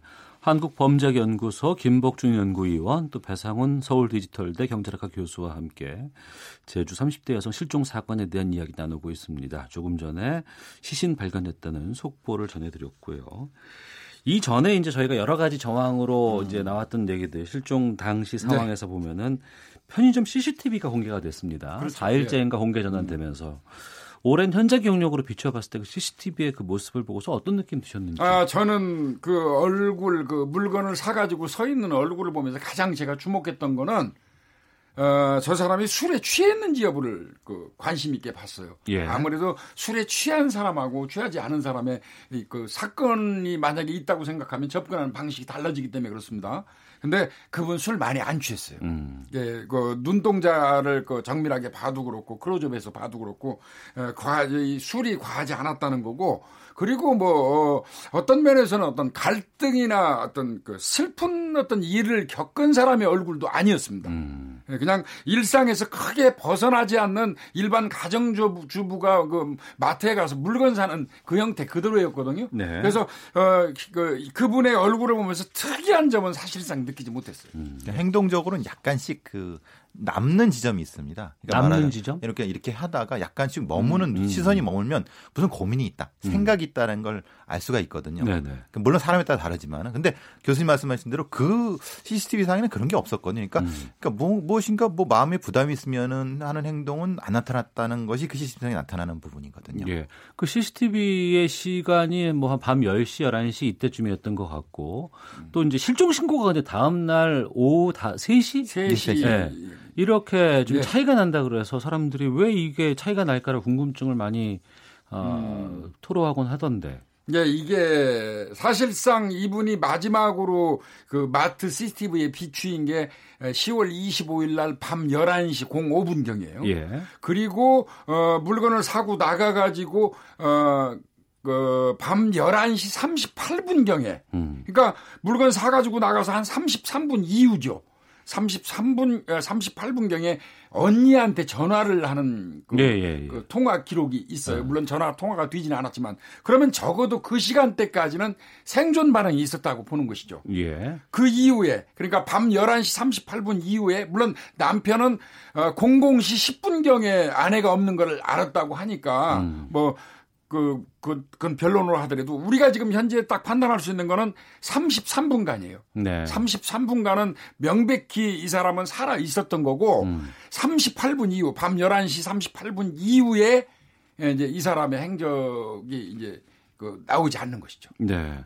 그럼 이제 시신이 발견이 됐고 여러 가지 이제 어, 배제할 건 배제하고 이제 음. 해결된 건도 있어요. 이제 앞으로 수사는 어떤 방향으로 가야 될까요? 어떤 식으로 또 시작이 돼야 될지. 그러니까 이런 변사 사건에 있어서는 각각을 다 배제를 합니다. 예. 그, 그 부검을 하면서 음. 나올 수 있는 여러 가지 증거를 통해서 그리고 네. 정황적인 걸 해갖고 자살 배제하고 사고사 배제하고 그 다음에 타살 요인 부분, 타살 관련된 부분에 수사를 집중하되 음. 그 부분에서의 요인, 그, 그 공간적인 위험성 네. 그리고 시간적인 위험성까지 포함하고 혹시라도 이제 다른 요인 나타날 수 있는 부분이 있지 않습니까? 어. 말하자면 CCTV의 부분 이런 걸 통해서 재구성을 하는 거죠. 예. 특히 이제 지금 이 바다와 관련된 부분이기 때문에 혹시 모르는 조류 이동 음. 그리고 몸에 남아 있는 여러 가지 다른 증거들을 통해서 혹시라도 이제 외해 쪽으로 유기된 상태에서 어느 쪽에서 그 시간에 발견되는 것이 맞는가라고 하면 어 만약에 네. 어디서 인위적으로 유기가 됐을 때 그 장소적인 걸 찾게 되면은 음. 사건은 확실히 풀릴 수 있는 거죠. 네. 일단은요 조류 시뮬레이션은 여전히 가능성을 두고 봐야 되고요. 음. 그뭐 우리가 예측하지 못하는 자연 현상으로 사람이 떠내려갈 수는 있기 때문에 네. 그것도 배제해서는 안 되는데 일단 저는 그게 순서가 이렇게 될 것 같아요. 일단 정밀부검을 해가지고 자타살이라든지 직접 사인에 이른 경위 음. 이런 것 등등을 먼저 파악을 하고 네. 그 다음에 그 주변을 지나가던 차를 전부 찾아야 돼요. 차를. 예. 그왜 어. 그러냐면 요즘에는 블랙박스가 다 달려 있거든요. 그렇죠. 그래서 네. 그 주변을 지나가던 분들의 어떤 차를 좀 찾고 그다음에 그 인근에는 상시적으로 낚시꾼이 있었다고 그래요. 아, 상시적으로 예, 예. 출입하는 낚시꾼들. 예, 그 낚시꾼들이라든지 예. 이런 주변 목격자를 열심히 찾아야 될 것 같고요. 예. 그리고 해안도로라든지 거기에서 지금 발견된 그 무술포항 그 인근까지 이어지는 도로의 어떤 동선망 CCTV를 전부 분석할 필요가 있다고 생각합니다. 아. 예, 그렇게 예, 해보는 게 이제 이 사건 해결하는 열쇠가 되지 않을까 싶습니다. 형사들이 예. 눈이 많이 아플 겁니다. 죽을 겁니다 아마 이거. 왜냐하면 그 많은 지금 또 유, 지금 또 이제 여행객들 많이 왔는데 예, 일일이 예. 다 그걸 찾고 각각의 그, 그 자동차에 있는 블랙박스를 다 그 시간대 그 시간대도 아니죠. 사실은 며칠 거를 다 두져야 되기 때문에. 그러네요. 6일 동안 실종된 상황이었기 때문에. 사, 그, 그 시간대 어느 정도 특정해가지고 뒤져야 될 것 같고요. 예. 지금 뭐 보니까 남편의 증언에 의하면, 진술에 의하면, 예. 아, 본인이 자다 깨게 된 이유도 밤 11시 05분경에 깼는데, 예, 예. 그리고 5분 있다가 아내가 없는 걸 알았다고 얘기했잖아요. 음. 그랬는데 그때 왜 깼냐면, 본인이 그 한, 그 포구 안쪽에 카라, 카라반을 세워놨잖아요. 캠핑카를. 네. 근데 캠핑카하고 이어지는 거, 이동식 그 발전기가 있는데, 그거를, 어, 어, 구형 코란도가 와서 쿵 치는 바람에 깼다고 그래요. 어. 네, 그때 그쿵 쳤던 그 코란도 운전자가 어, 코수염이 좀 나 있었고 예. 어, 그 사람을 목격했고 그 사람은 그 시간대에 들어왔다면 어, 이, 어, 이 실종된 여성을 봤을 개연성이 상당히 많은 사람이거든요. 음. 그래서 그분도 좀 신속하게 예, 찾는 데 주력을 해야 될 것 같습니다. 그러니까 7월 25일 밤 10시나 그러니까 11시 26일 00시 05분경에 아, 26일 00시. 그렇죠. 그, 그 다음 날이죠. 예, 예. 예. 그 전후해 갖고 뭐 1시간 플러스 마이너스. 예. 예. 흰색의 구형 코란도 차량 운전했던 남성 낚시객 찾고 있다고 하니까 혹시 방송을 듣고 계신 분들 중에서도 네. 어, 나 그 당시에 그 수영 뭐 이런 사람 네. 본것 같은데라고 하시는 분들은 경찰 쪽에다가 또 제보해 주시면 될 것 같습니다. 기본적으로 이런 사건은 실제로 이런 데는 우연은 그렇게 많지 않습니다. 그래요? 분명히 사건이 그러니까 어떤 요소들이 분명히 존재합니다. 우리가 음. 못볼 뿐이지. 그거를 음. 잘 조합하면은 이 사건에 대한 진실을 밝힐 수 있을 겁니다. 두 분께서 저희 프로에 나와서 말씀해 주시면 꼭 며칠 뒤에 그게 다 해결이 되더라고요. 그랬으면 예. 좋겠습니다. 알겠습니다. 예. 자, 한국범죄연구소 김복준 연구위원, 서울디지털대 배상훈 경제학과 교수 두 분과 함께 아는 경찰 함께했습니다. 오늘 두 분 말씀 고맙습니다. 감사합니다. 네, 고맙습니다. 헤드라인 뉴스입니다. 국방부는 국방개혁 2.0의 일환으로 군의 정치적 중립 보장을 위해 군의 정치 개입을 처벌하는 내용을 담은 특별법을 추진하기로 했습니다. 통일부는 모레 고 정몽원 현대그룹 회장의 15주기 추모 행사를 위해 현정은 회장 등 현대그룹 관계자의 금강산 방북을 승인했습니다. 청와대는 서훈 국가정보원장이 4.27 남북 정상회담에서 합의된 가을 정상회담 개최 시기를 이달 말로 앞당기는 방안을 논의하기 위해 조만간 방북할 가능성이 크다는 언론 보도와 관련해 현재 결정된 것이 없다는 입장을 밝혔습니다. 경찰이 오늘부터 나흘 동안 전국 고속도로에 암행 순찰차를 대거 투입해 과속과 난폭 운전 차량을 특별 단속합니다. 드루킹 댓글 조작 사건을 수사하고 있는 허위범 특검팀이 그제 오후 업무방해 혐의로 김경수 경남지사 관사에 대한 압수수색 영장을 신청했지만 기각됐습니다. 지금까지 헤드라인 뉴스 정원나였습니다. 이어서 기상청의 송소진 씨 연결합니다. 미세먼지와 폭염 정보입니다. 지금 미세먼지 농도는 좋음에서 보통 단계를 보이며 공기는 대체로 깨끗한 상태인데 오존 농도가 높아지면서 현재 서울과 경기도에는 오존 주의보가 발효 중입니다. 오존은 대기 중에 오염 물질이 강한 햇볕과 화학 반응을 일으키며 만들어지고 호흡기와 눈에 해로운데요. 서쪽 지역을 중심으로 오늘 오존 농도가 나쁨 단계까지 오를 전망이어서 주의를 하셔야겠습니다. 한편 지금 기온이 서울 38.3도, 수원 38.5도까지 올랐습니다. 오늘 예상 낮 최고 기온이 서울과 수원, 춘천 39도로 서울과 경기 일부, 강원 영서 일부 지역은 39도까지 오르겠고 대전, 전주, 광주 38도, 대구 37도, 부산 34도 등이 되겠습니다. 어제보다 기온이 조금 더 오르겠고 기상 관측 일에 가장 더운 날로 기록되는 지역도 많을 전망이니까요. 건강 관리에 각별히 신경을 쓰시기 바랍니다. 현재 서울의 기온은 38.3도입니다. 미세먼지와 폭염 정보 였습니다. 이어서 이 시각 교통 상황을 KBS 교통정보센터 오수미 씨가 전해드립니다. 네, 이 시각 교통정보입니다. 휴가 차량들로 오전부터 정체가 시작돼 지금까지 내내 혼잡합니다. 영동고속도로 강릉 방면 신갈 분기점과 용인에서 양지터널 구간, 덕평에서 호법 쪽으로 막히고 있고요. 계속해서 만종에서 원주, 새말 일대, 동돈내에서 봉평터널까지 속도 내기가 어렵습니다. 제2영동고속도로 원주 쪽으로도 초월 나들목부터 곤지암 3터널까지 7km 구간, 신평 분기점에서 원주까지도 2km 막힙니다. 서울 양양간고속도로는 서종에서 가평 휴게소까지 16km로 가장 긴 구간에서 밀리고요. 다시 홍천 휴게소 부근에서도 서행으로 지나가고 화촌 구터널에서 서석터널까지도 새롭게 정체가 시작됐습니다. 반대 서울 쪽으로도 남춘천에서 강촌까지 8km 구간 안에서 속도가 내려가 있습니다. 중부고속도로 남이 방면 경기 광주 분기점과 호법에서 모가 쪽으로 밀립니다. 제2영동고속도로 이천 쪽으로도 경기 광주 분기점, 제2영동고속도로로 진입하려는 차들이 길게 줄 서 있습니다. 지금까지 KBS 교통정보센터였습니다.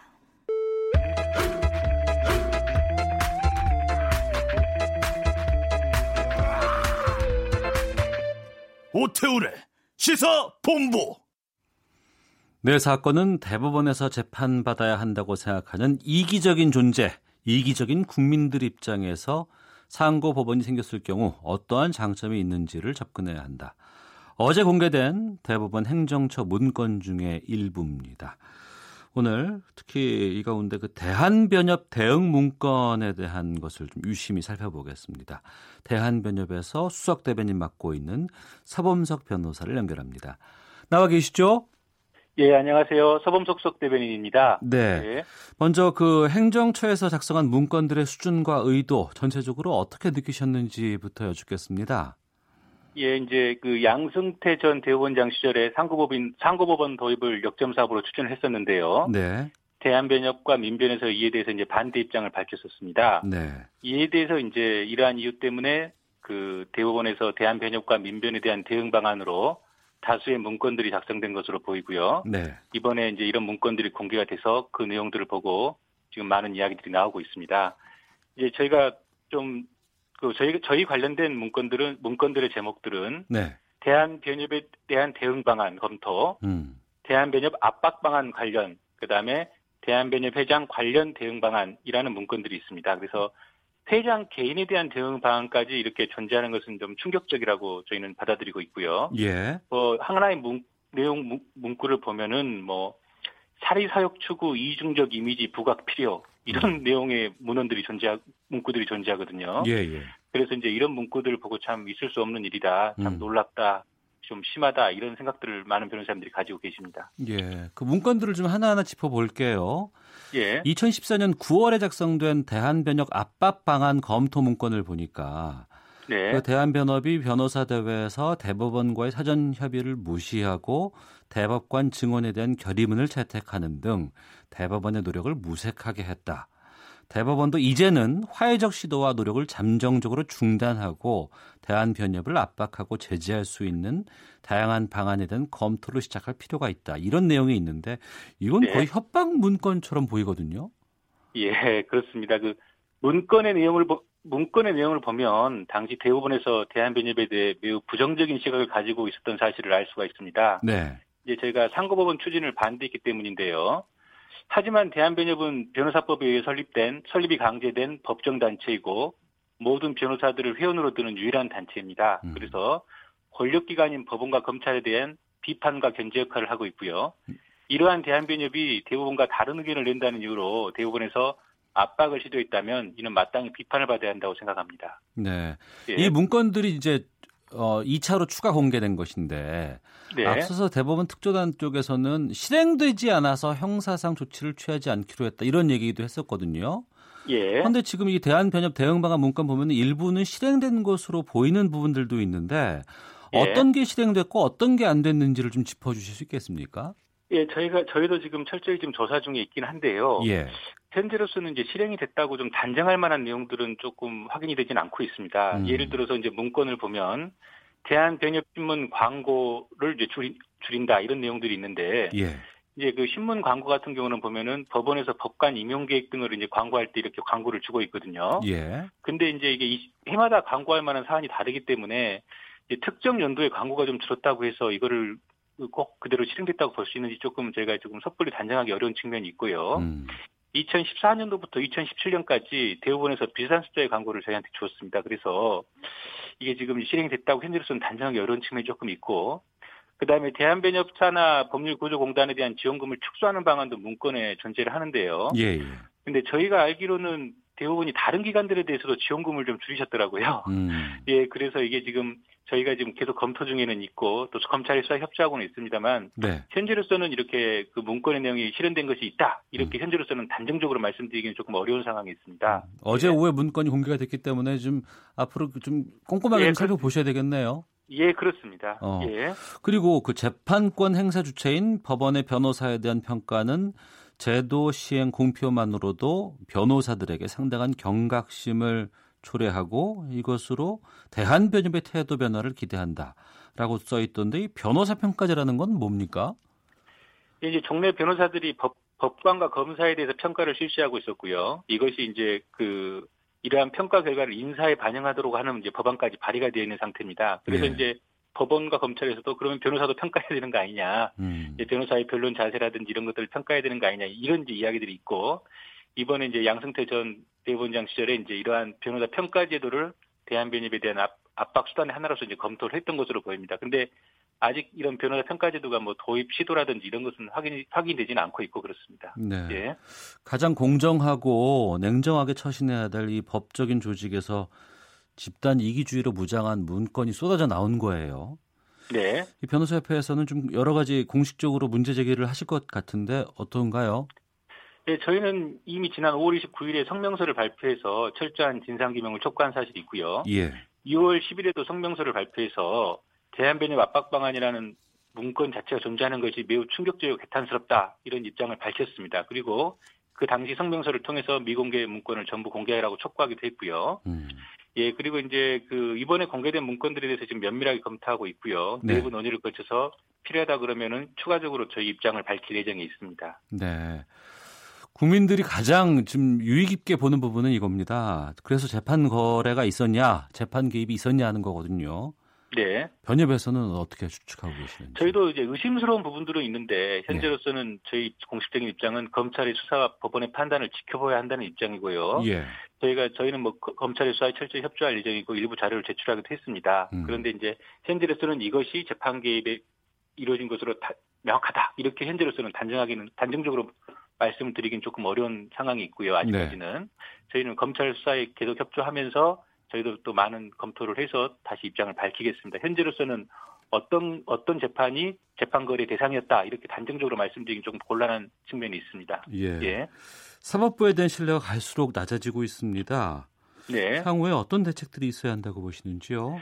예, 이번 사태의 원인이 저희는 그 제왕적 대법원장 제도 있지 않나 이렇게 생각을 합니다. 그래서 이제 재앙적 대법원장의 권한을 분산 및 견제하는 제도적 장치를 마련할 필요가 있다고 생각을 하고 있습니다. 네. 현재 대법원장이 막강한 인사권을 가지고 있기 때문에 다른 법관들이 이를 거스르지 못하고 그래서 양승태 양승태 전 대법원장이 이제 무리하게 추진하였던 상고법원 사업에 대해서 이제 이를 위한 과정 중에서 이러한 여러 가지 압박 방안이라든지 뭐 재판 거래라든지 이런 것이 나오게 됐다고 저희는 보고 있습니다. 그래서 대법원장의 권한을 그 분산하고 완화 그 제약을 견제할 필요가 있고요. 음. 그 외에도 이제 법원 행정처의 권한이 법원, 법원 행정처가 이번 사태를 시행을 했는데 예. 이러한 법원 행정처의 권한도 조금 너무 집중되고 비대, 집중되어 있고 비대하다는 의견이 많아서 음. 이를 좀 분산하고 견제하는 제도적 장치가 마련돼야 한다고 생각을 합니다. 예. 예. 앞서서 그 검찰의 수사를 좀 예의주시해야 될 필요가 있다고 말씀하셨어요. 그런데 네. 관련 수사에 대해서 검찰에서는 뭐 영장 청구하고 또 법원에서는 이걸 기각하고 이런 걸 반복하고 있는 상황에서 이 수사는 예. 어떻게 진행될 것으로 전망하십니까?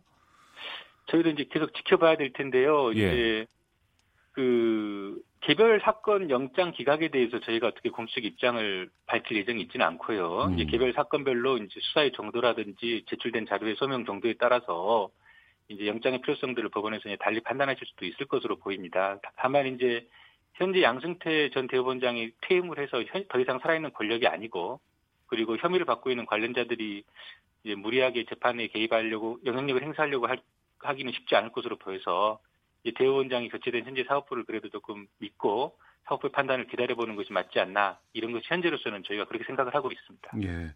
그런데 그 일부 국회의원들은 이런 얘기도 합니다. 사법농단 네. 사건의 영장 재판을 지금의 네. 사법부에는 막힐 수가 없다. 특별 재판부를 네. 뭐 설치해야 네. 한다. 이런 입장까지 나오고 있는데 이건 네. 실현 가능하다고 보실지요? 뭐, 대한변협 입장에 대한변협은 현재까지는 특별재판부에 대한 공식 입장은 아직 정해지지 않았고요. 예. 저희가 봤을 때는 이제 뭐 수사 국민들의 의혹이 너무 더 커지고 음. 그리고 도저히 현재 사법부를 믿을 수가 없다라는 여론이 비등하게 되면 뭐 특별재판부도 논의될 수 있겠습니다만은 현재로서는 쉽지 않은 이야기 아닌가 저희는 이렇게 생각을 하고 있습니다. 네. 네. 그 대한변협에서 법적인 대응도 준비를 하고 계십니까 지금?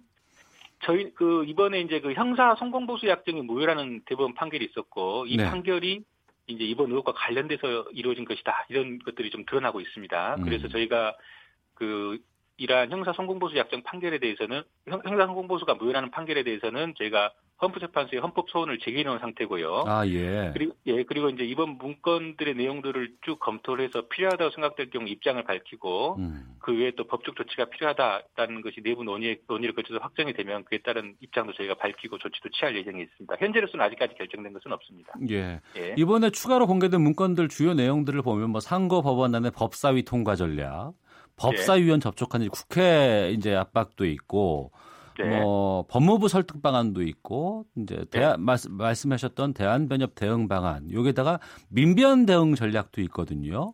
예. 뭐 상고법원에 반대하는 민변 변호사들에 대해서 강원 전략으로 압박해야 된다 이런 것들이 있는데 네. 여러 가지 것들을 좀 보면 이 대한 변협과 민변과 좀 공동 대응할 여지도 있지 않을까 싶은데 어떠신지요?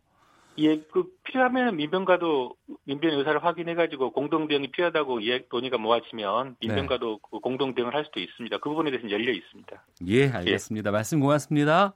예, 감사합니다. 네, 지금까지 대한 변호사협회 서범석 수석 대변인과 함께 말씀을 나눴습니다. 말씀 도중에 속보가 지금 들어왔는데요. 앞서 제가 오프닝 때도 말씀드렸습니다만 이 기상 관측 사상 111년 만에 서울 최고 기온 을 오늘 기록을 했습니다. 조금 전 1시 30분에 38.5도를 어, 기록했다고 합니다. 서울 가장 높은 기온을 오늘 기록을 했습니다. 건강 관리에 특별히 좀 유의하시길 부탁드리겠습니다.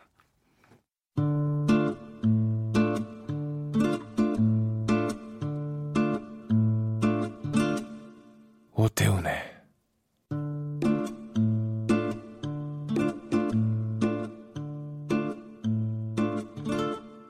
시사본부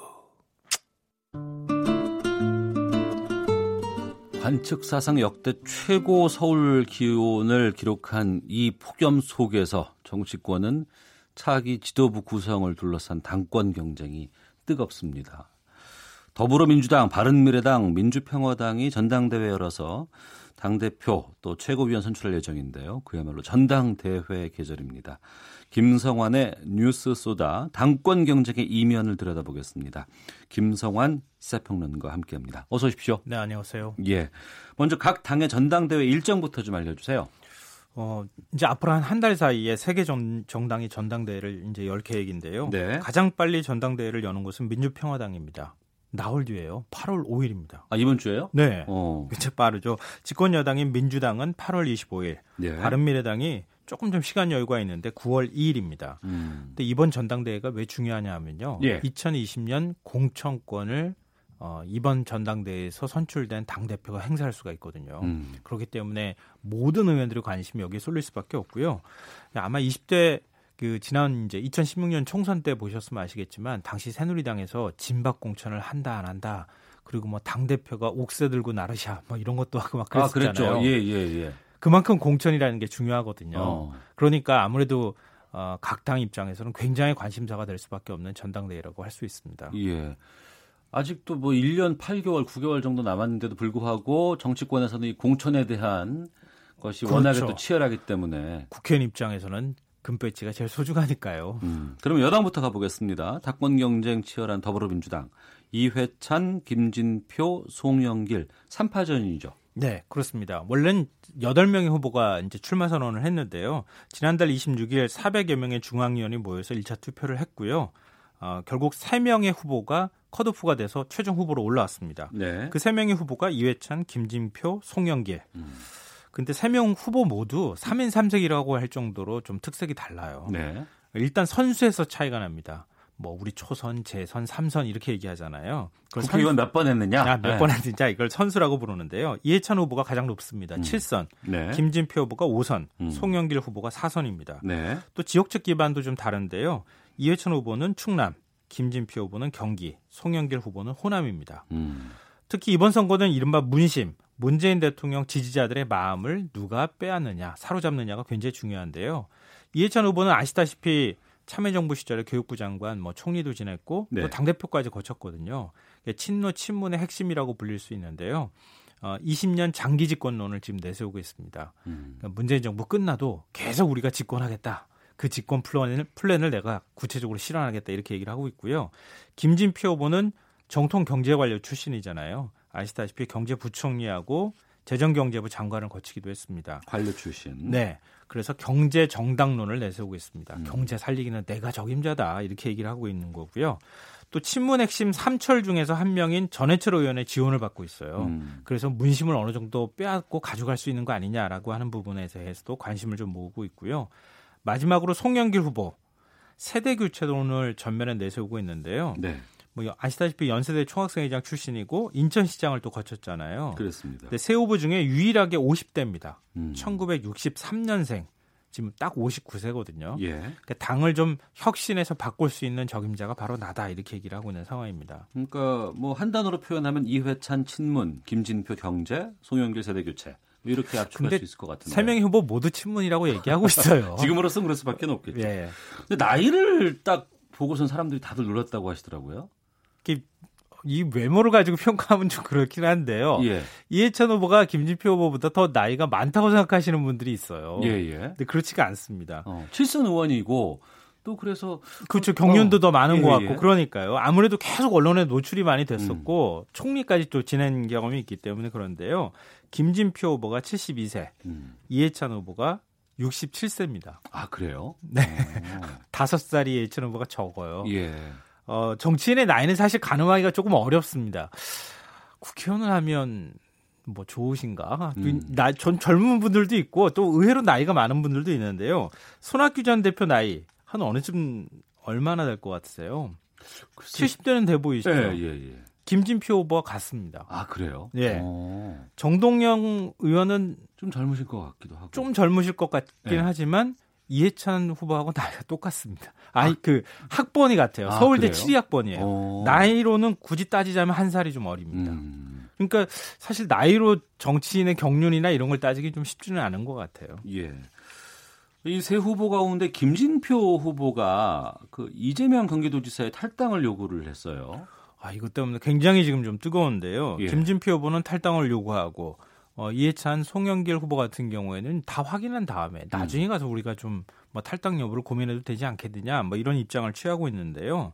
김진표 후보가 왜 이런 승부수를 띄웠느냐? 음. 일단 구도를 볼 필요가 있어요. 음. 그러니까 우리 선거에서 세 명의 후보가 뛰는 것하고 두 명의 후보가 뛰는 것은 완전 하늘과 땅 차이거든요. 예, 예. 그러니까 세, 이 3자 구도에서 1대1 대결을 만드는 게 굉장히 중요합니다. 음. 그러니까 지난 지방선거에서 이재명 남경필 양, 양강 구도가 형성이 됐잖아요. 예, 예. 김용환 후보가 불륜설을 뭐 제기하고 그러면서 굉장히 노력을 했는데도 불구하고 양자 구도를 결국 못 깼거든요. 그러네요. 예, 네. 그것처럼 김진표 이해찬 구도를 만들기 위한 전략 아니냐 이런 분석이 가능할 것 같습니다. 음. 그러니까 더구나 이 지방선 지난 지방선거에서 이해찬 후보가 이재명 지사를 지원을 했었거든요. 예. 그래서 당시 총괄 선대본부장 선대위원장을 이 이해찬 후보의 최측근인 이화영 전 의원이 맡았어요. 음. 지금 정무부지사를 또 맡고 있기도 하고요. 예, 예. 그러니까 김진표 후보 입장에서는 어, 이재명 지사에 대한 비토 세력, 특히 당내 비토 세력을 나의 편으로 끌어들이기 위한 전략으로 어. 이재명 탈당설을 얘기 탈당을 주장하고 있는 거 아니냐 이렇게 예. 볼수 있고요. 이번 선거는 또 70만 명에 달하는 권리당원, 정확하게 73만 명인데요. 이 네. 권리당원이 결정을 한, 한다고 할 정도로 음. 굉장히 중요한 역할을 합니다. 어, 과거에는 뭐 국민 완, 완전 경선이다, 뭐 모바일 투표다 이렇게 얘기를 했지만 당원 투표 비율이 많이 높아졌어요. 그래서 대의원 투표 45%, 권리당원 40%, 국민 여론조사하고 일반 당원 투표를 합쳐서 15%거든요. 네. 근데 대의원 투표는 대충 표 계산이 가능해요. 음. 근데 권리당원을 누가 빼앗아 가느냐 이게 이제 굉장히 중요한데 그래서 김진표 후보가 권리당원의 마음을 사로잡기 위해서 이번에 이재명 탈당 주장을 하는 거 아니냐 이런 분석이 가능할 것 같습니다. 예. 어, 더불어민주당 한파전 가운데 저희가 이제 김진표 후보에 대한 얘기를 좀 얘기하다 보니까 송영길 후보가 좀 아쉬울 것 같으신데 특히 63년생이시라고 말씀하시면서 50세라고. 아, 송영길 후보 같은 경우에는요. 네. 이것도 송영길 후보가 좀 아쉬워 하실 것 같은데 2년 동안 당대표 선거 준비했어요. 어, 그랬어요. 2016년 당대표 선거 때 한 표 차이로 컷오프 됐다고 하는 그런 얘기가 있거든요. 음. 근데 63년생이면 56세거든요. 근데 59세라고 말씀해 주셔서 죄송합니다. 엄청 서운해하실 것 같더라고요. 아, 그걸 제일 서운해하실 것 같은데요.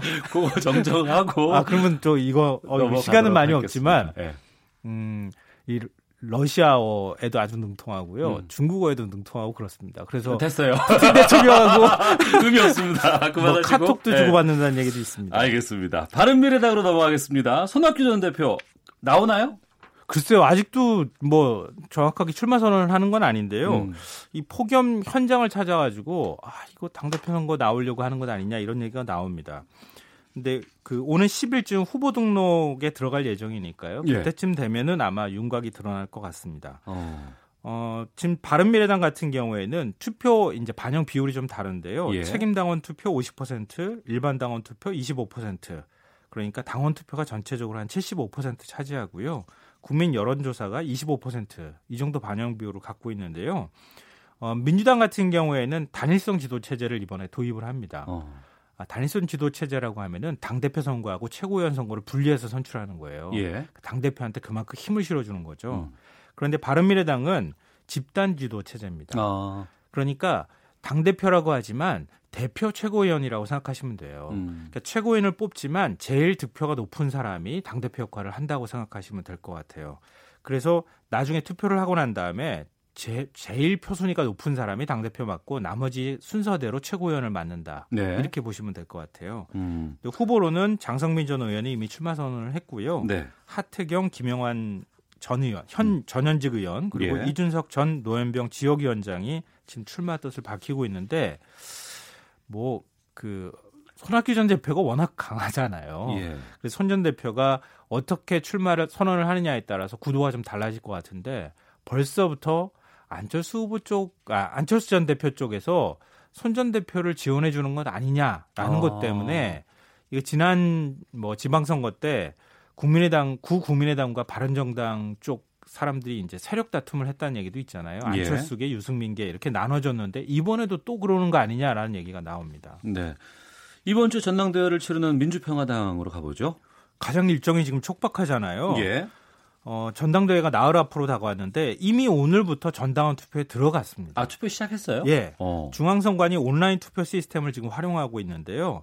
만약에 어, 오늘 투표 못한 당원 같은 경우에는 모레부터 이틀 동안 또 ARS 투표가 있어요. 여기에서 또 투표가 가능한데 전당원 투표가 90%를 또 차지해요. 당원 전체. 90%. 예. 그리고 국민 여론조사가 10%. 예. 그러니까 당원 투표가 굉장히 중요하죠.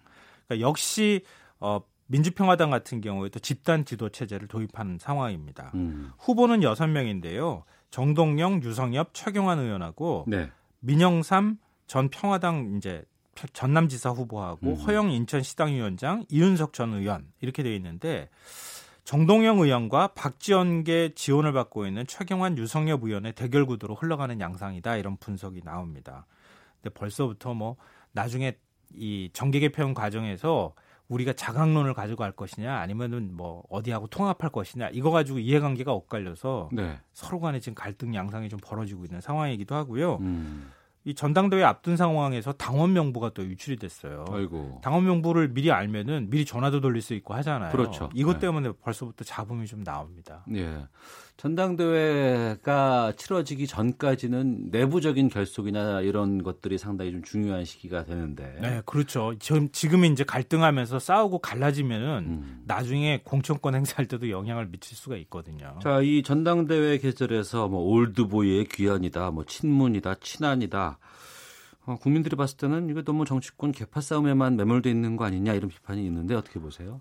국민들 바라보시는 입장에서 보면은 개파 싸움하는 거 진짜 보기 싫죠. 싸우는 모습이 제일 보기 싫잖아요. 정치권 음. 보면은 더군다나 지난 이제 총선 때 아, 친박이다, 뭐 비박이다, 원, 원조 친박이다, 뭐 진박이다, 별별 얘기가 많았잖아요. 그러다 결국 자멸하지 않았습니까? 그런 모습은 좀 지양하고 좀 당을 어떻게 혁신할 거냐 이런 음. 논쟁, 이런 경쟁이 좀 되어야 될 필요가 있을 것 같고요. 예. 그리고 old boy 귀환이다. 이건 사실 좀 구분하기가 쉽지는 않은 것 같아요. 음. 근데 캐나다 트뤼도 총리처럼 40대 총리 같은 40대 정치 지도자를 우리도 좀 만들어야 될 거 아니냐라고 하는 얘기는 나오는데요. 여기는 의원 내각제를 채택하고 있는 국가예요. 그러네요. 어. 이런 국가는 이제 당 얼굴이 곧바로 정권을 잡는 얼굴로 이 지도자로 가거든요. 네. 우리는 대통령 중심제이기 때문에 그렇지 않은 차이가 좀 있다고 하는 점을 이해하실 필요가 있을 것 같습니다. 알겠습니다. 김성환 시사평론가와 함께했습니다. 오늘 말씀 고맙습니다. 네, 고맙습니다. 지금 서울이 38.8도, 영월이 39.9도입니다. 분단위로 최고 기온 기록하고 있습니다. 일사병, 열사병에 각별히 유의하시길 바랍니다. 시사본부의 오태훈이었습니다. 내일 오후 12시 20분에 다시 인사드리겠습니다. 내일 뵙겠습니다. 안녕히 계십시오.